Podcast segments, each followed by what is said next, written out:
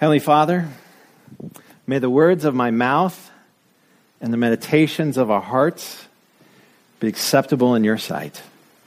In Jesus' name we pray. Amen.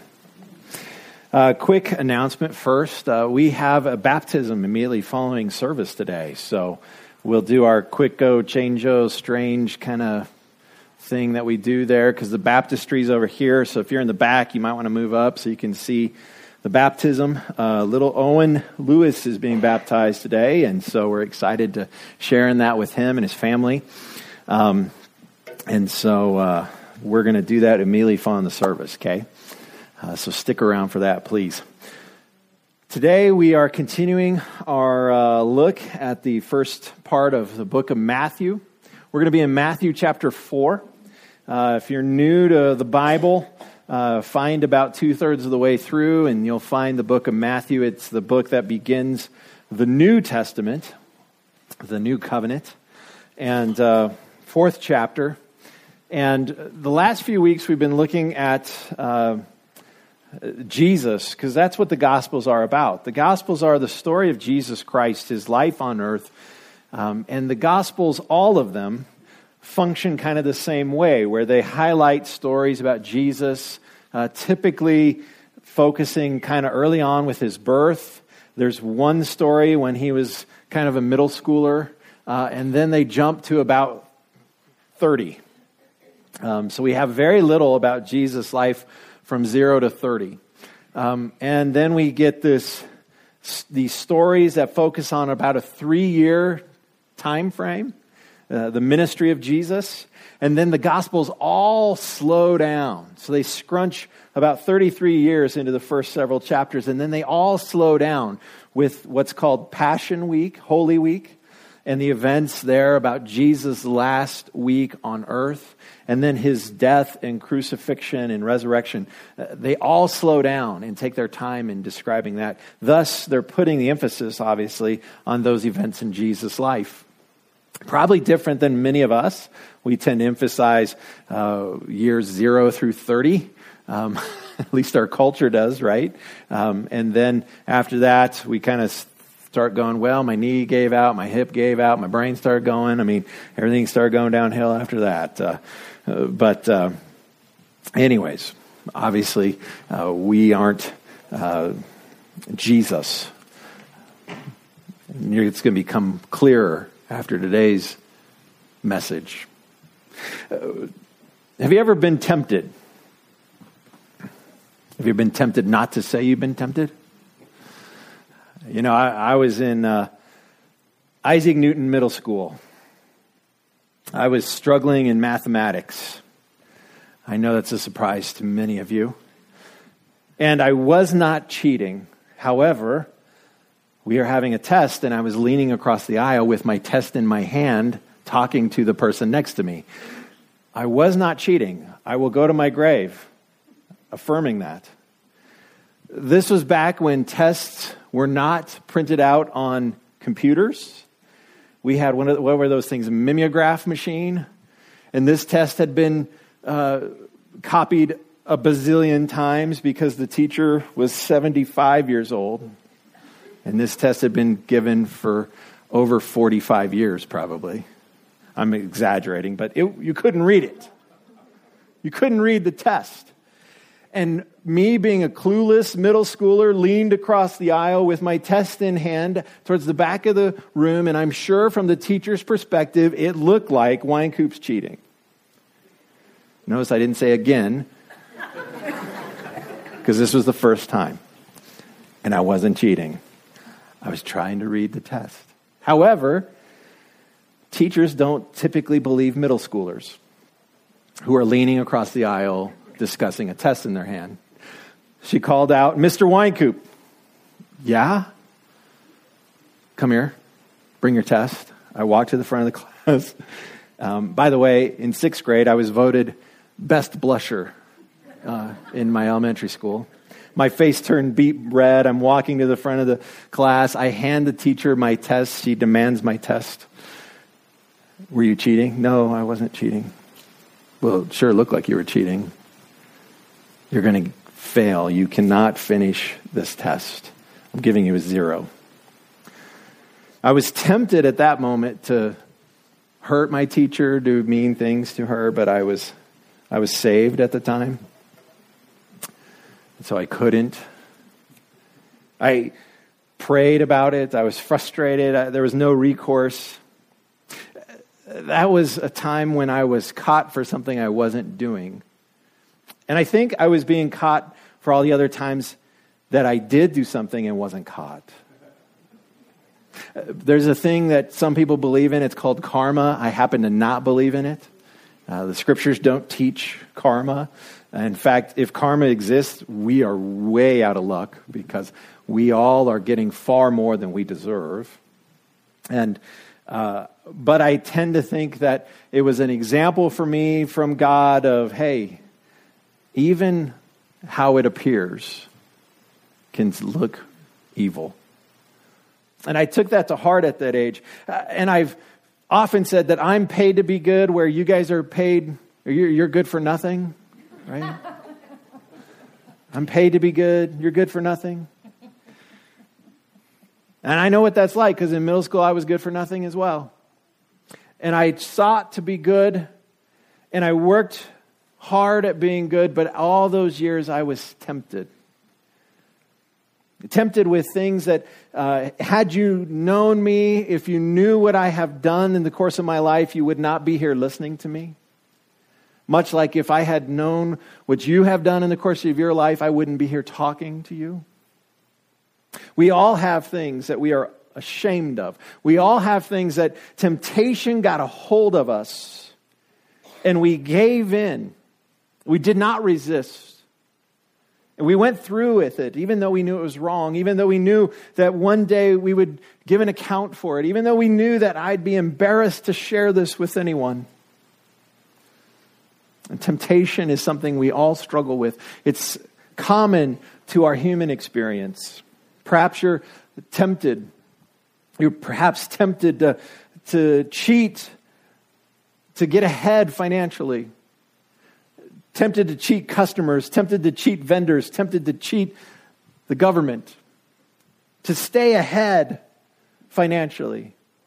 Perhaps your tempted sexual sins tempt you, especially when you're on a business trip or while you're at home alone on the internet. Perhaps you're tempted with pride to see yourself better than other people it expresses itself in so many different ways. It can re- express itself in racism. It can express itself in classism. It can express itself in all sorts of arenas political ideologies, intelligence. Perhaps you are prone to pride. I don't know what you struggle with, but I guarantee you this I know you struggle. I know you struggle. Now, why would I be so confident in saying that? Because what we're going to look at today is a story where Jesus was tempted. Jesus was tempted. Matthew chapter 4. It's right after his baptism, right after he's affirmed as the Son of God, right after he comes up out of the water and the heavens open. The Word of God says, This is my beloved Son, with him I am well pleased. The dove comes down on him. It's like a coronation moment of the King is here. And then you read verse 1 of chapter 4. Then Jesus was led by the Spirit into the wilderness to be tempted by the devil. It's very interesting. There's three different characters in this one sentence. Who did who led Jesus into this into the wilderness? The Spirit. He was led into the wilderness by the Spirit for what purpose? To be tempted by the devil. Now it's interesting because I think there's something that we can learn from this. And we're going to take Jesus' experience of temptation. What we're going to do is we're going to see that it affirms his identity. It affirms who he is. Where we just heard, this is my son in whom I'm well pleased. This next story is going to affirm that. It's going to say, yes, it's true of this guy. But it's also going to show us victory over temptation. And so in that way, Jesus is going to serve as an example for us how to respond when we are tempted. And so we see here in this first bit that Jesus is taken out to the wilderness by the Spirit to be tempted by the devil. Now, uh, I want to back up before I get into that real quick because uh, one thing that Hebrews teaches us is that we have a high priest. We have Jesus who has who is sympathetic to our weakness, who is sympathetic to our temptations because he himself has been tempted in every way common to humanity. But he was without sin. He has been tempted in every way that is common to us, yet he was, is without sin. And I would suggest to you that the person who resists temptation actually feels the weight of it more. The person who resists temptation actually feels the weight of it more. A picture, if you will, like uh, it's the Olympics, right? Uh, this is Summer Olympics that I'm thinking of, but uh, those guys who do the, the power lifting, and they've got, you know, like a small village on each side of the bar. and they're just enormous individuals and they come and they they yank this thing up and let's say they're trying to i don't even know what they lift but let's say it's 500 pounds and the one who lifts it and just gets it to the knees and then drops it he doesn't feel the weight as much as the guy who gets it to the knees to the waist to the chest above the head does he it's the one who completes it it's the one who gets her done that feels the weight most. And I think that's what resistance of sin is like. Jesus resisted temptation and he felt the weight of it the most. Now, from this first part of this story, one thing that we can take away from this is that temptation, Jesus' temptation, was God ordained, but it was not caused by God. Those words by are very important. He was led by the Spirit to be tempted by the devil. It's very important that you see that. His temptation, or another way to render this in the Greek, is test. You might have a little footnote next to the word tempted in your Bible, and it takes you to the bottom and it says you could also translate it test. And both of these work here. Jesus is being tested, the Holy Spirit is testing him, the Father is testing him through these temptations. And it is God ordained, but it is not caused by God. Now, this is important for us because James tells us that no one, when they are being tempted, should say, God is tempting me. None of us have ever been tempted by God. We've been tempted by the devil, We've been tempted by our own sinful desires. We've been tempted by those things, but we've never, none of us have ever been tempted by God. It's very important for us to keep that in mind. Jesus goes out into the wilderness right after his baptism, and he is tested. I think another thing we can gather from this is baptism into Christ does not mean health and wealth and a shallow happiness. Immediately following Jesus' baptism, the one who God says, This is my son, in him I'm well pleased. This is my son whom I love. Immediately after, he leads him out into a test. Have you ever felt like that with your Christian walk? You ever felt like that with you're trying to follow Jesus? You just were baptized, or you just got back from uh, the retreat, or you just were involved with something that was exciting, and you, you feel like you're just really starting to get this Jesus thing, this discipleship thing, this reading the scriptures thing, this prayer thing figured out, and then you just get smacked. Life hits you, bad news hits you, temptation hits you, something happens It's proof, it's evidence. It's evidence that you are following Christ. Baptism into Christ means self denial, it means suffering, it means trials, it means temptations. That's what it means. And we can either give in to those or we can use our temptations for the purposes for which God has ordained them to make us stronger and purer. Anybody been watching the uh, Olympics? I mean, these folks, they have dedicated their lives for this little two week window of athletic competition. And you watch folks, uh, last night I was watching this short track speed skating thing, and there were two South Korean skaters, and they were favored to win this particular length. And they were both knocked to the ice by some guy from Hungary. He was disqualified, but it didn't matter because he knocked these two guys out. And there was a kid from the U.S. and a guy from Canada, the Canadian one, and the kid from the U.S. who just came out of nowhere, got the silver. And I kept thinking, which of those people do I often feel like? I often feel like the Korean guy who got knocked down by the dude from Hungary. Right? I train, I train, I train, I try, I try, I try, and then circumstance happens. Something occurs, and my window to succeed, my window for victory comes and goes. And what do we say?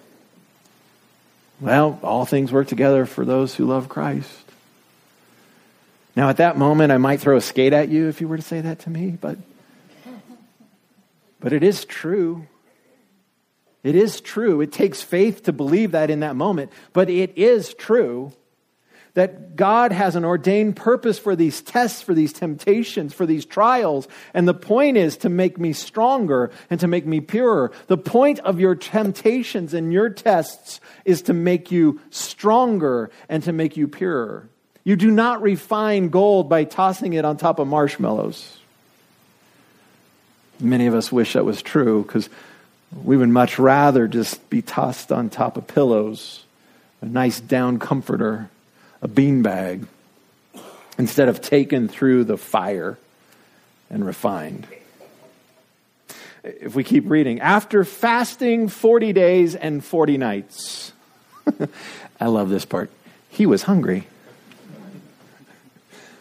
Uh, really? You know, nowadays we'd probably say he was hangry, right? Like those Snicker commercials. You ever seen those Snickers commercials? And the, the, the, the line is, You're just not yourself when you're hungry. This is part of the temptation. This is part of the trial. You're just not yourself when you're hungry. You're just not yourself when you're weak. When your flesh is weak and your needs have not been met, you are weak. And Jesus Christ was fully man. He was fully man. He was fully human. Going without food for 40 days and 40 nights, he would be hungry too. Ravenously hungry. And this is when the temptation comes. When his flesh is the most weak. And I think this is something we can take away from this too that our temptations often come when our flesh is the most weak. When you're tired, when you're away from everyone, when you're in solitude, when you're up late at night, when you are by yourself, when you're with that particular group of people, when you think you deserve it, when things aren't going your way, this is where we find ourselves. Now, listen to this comparison by James Montgomery Boice. I think this is brilliant. Listen to what he says Adam and Eve were in paradise, Jesus was in the vast, desolate wilderness of Judah. Adam and Eve were physically content and satisfied. They were free to eat from any of the trees of the garden, save the tree of the knowledge of good and evil. Jesus was hungry, having fasted for 40 days and 40 nights. Adam and Eve were together. They had each other for company and mutual support. Jesus was alone. Yet Adam and Eve rap- rapidly succumbed to Satan's wiles, carrying the entire human race into sin, misery, destruction, and both physical and spiritual death. While Jesus stood firm as the Savior who is to bring life and salvation to the race. Wow. I mean, his flesh was so weak, but look how strong he was. It's amazing. And it's an example for us. There are no good excuses for our sin. Well, you know, I deserved it. Or, well, you know how I've been treated lately, God. Or, you know how she's been lately. Or, you know how he's been lately. Or, you know what's been on my plate. I just can't. I deserve. There are no excuses.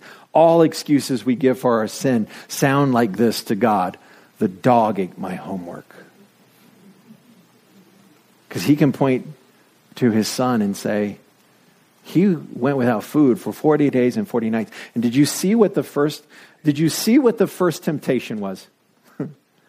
the tempter came to him and said, If you are the Son of God, tell these stones to become bread.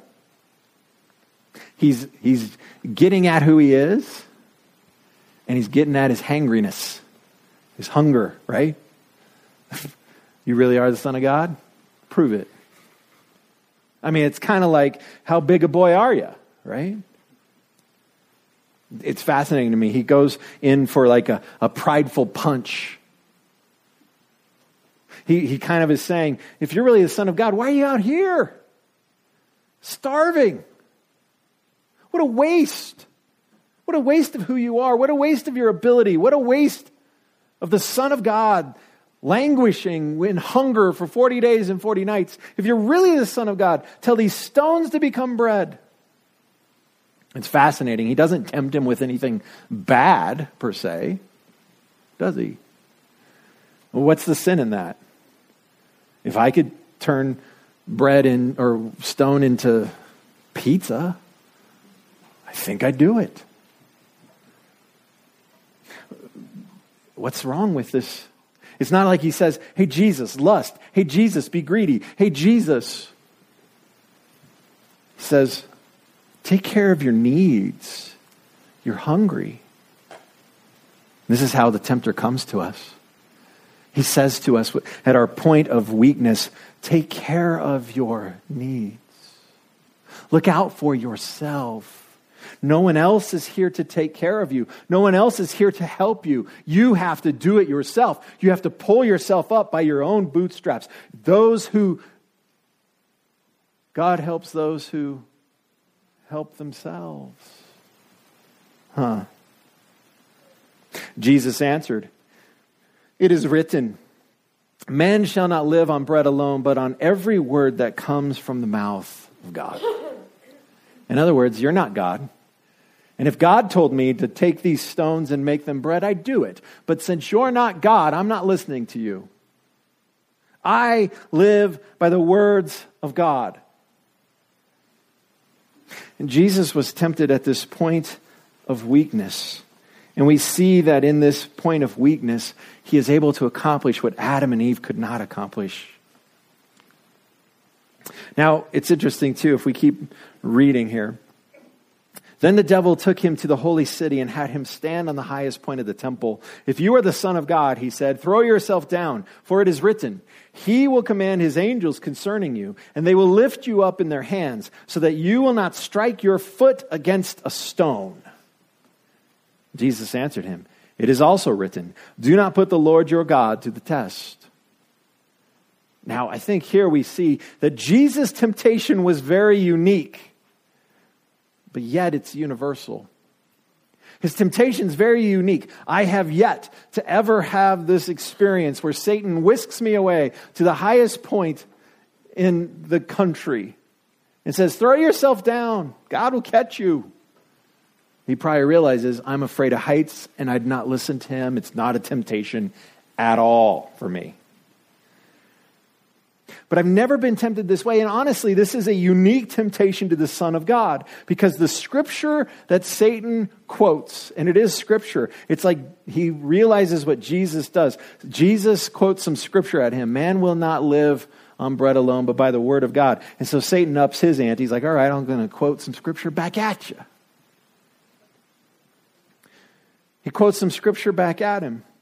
And it concerns the Messiah. It concerns God's loved one. And he says, if you're really the Son of God, throw yourself down. God will catch you. God will take care of you. He, he doesn't want you to be harmed.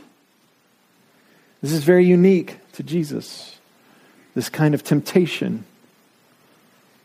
What he's being tempted here to do is to rely on his divine sonship to the neglect of his servanthood.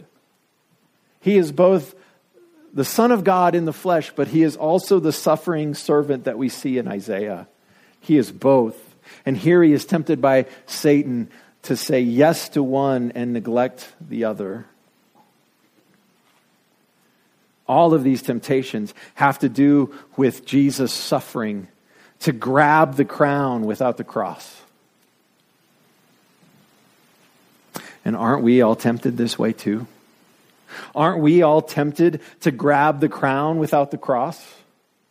Aren't we all tempted to think that the physical is more important than the spiritual?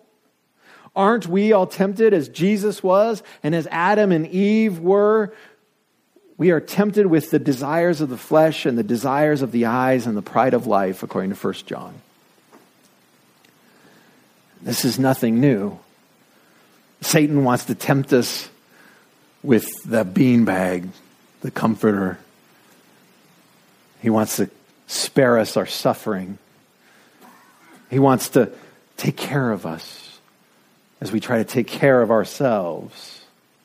Oh, you can just hear the hiss of the serpent in our culture today, can't you?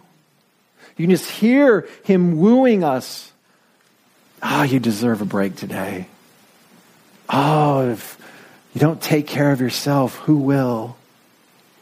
You got to look out for number one. These are the same temptations.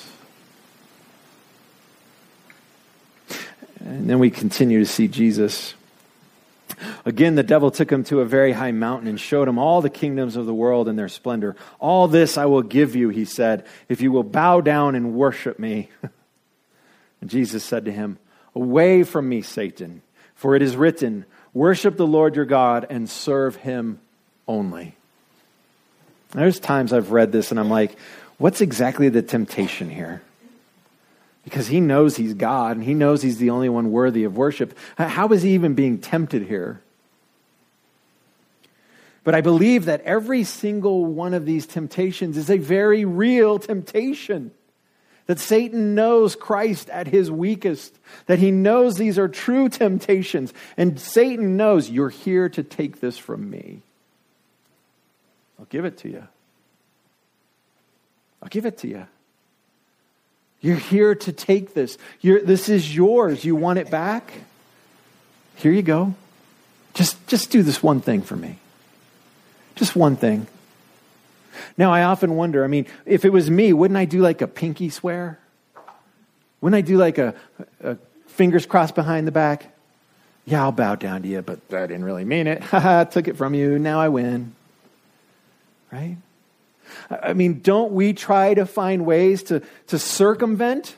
Don't we try to find ways to get what we want without going through the suffering, the trial, the pain? I mean, we're good Americans. We don't do suffering and trial and pain well. I mean, that's why ibuprofen sells so well. That's why we have full fledged discussions about euthanasia and whether we should relieve people of their suffering at the end of their lives. That they should be able to die with dignity, that they should be able to determine when they want to die, and we should assist them in that. And these are all these temptations that we don't want to suffer, we don't want trial, we don't want pain. It's the exact same temptation Jesus received. Now, a couple things I want to point out here. Satan quotes scripture at Jesus, and did you it's so funny to me. Jerome, who was uh, one of the church fathers, he wrote a commentary on the book of Matthew. And Jerome says this The devil interprets the scriptures badly. I love that line. The devil interprets the scriptures badly. Jerome knew that not every interpretation of Scripture is equal. Not every interpret- interpretation of Scriptures is correct. And we have a perfect example here of Satan bending Scripture to fit what he wants it to say. Man, talk about tempted on that front for us. We're tempted to bend the scriptures and make them say what we want to say because a lot of the things the scriptures say are unpopular and they hurt us and they're difficult and we don't like them. Got into a discussion recently. Well, was, I only said one thing on with somebody on Facebook and my comment was there's a lot of things that I would like not in the Bible. There's a lot of things about theology that I'd just like not to be true. The first one being, I wish that it there was no God. Now, why would I say that? Because whenever I sin, whenever I want to do what I want to do, that's basically what I'm saying. I don't believe there's a God, so I'm going to take care of my needs. I don't believe there's a God, so I'm going to do whatever I want. I don't believe there's a God, so I'm going to look out for number one. And Jesus here says, That's not how I'm going to function. You see, each time he resists these temptations with the Word of God, and when you go to Ephesians chapter 6, Paul gives us these metaphors about the armor of God, right? And it's easy to kind of think, oh, he's wielding the sword, the word of the sword of the word, right? That Jesus is. But I think Jerome is onto something where he says that Jesus breaks the false arrows of the devil drawn from the scriptures upon the true shields of the scriptures. I like that imagery of a shield because I think what Jesus is doing here is it's not so much on the offensive, it's more on the defensive, and it's more of a shield. And he's got his shield, and he's using the shield to extinguish the flaming arrows of the devil. And in Ephesians 6, verse 16, it tells us that the shield is the shield of faith. And Jesus is quoting scripture back at Satan. But I think what he's really doing is he's exercising faith that his father has got his back. That his father's promises are sure. That what his father has said will be done will be done. And he doesn't need to take a shortcut. And he doesn't need to look out for himself. And he doesn't need to do these things to get her done. What great faith Christ shows here. Finally, Jesus said, Away from me, Satan. Then the devil left him, and angels came and attended him. I think this is my favorite thing we can learn, one of them. Temptations are certainly tough, but they're always temporary. Temptations are tough, but they're temporary. Uh, recently, I've been uh, reacquainting myself with the discipline of fasting. And I like to fast during the season of Lent. And it always reminds me that I don't need as much as I think I do. And I think that's one of the points of fasting to remind us that we don't live by bread alone, but by the words of God. It reminds us that this life is tough, but it's temporary. Whenever I get hungry when I'm fasting, you know what I have to do? Wait a few hours.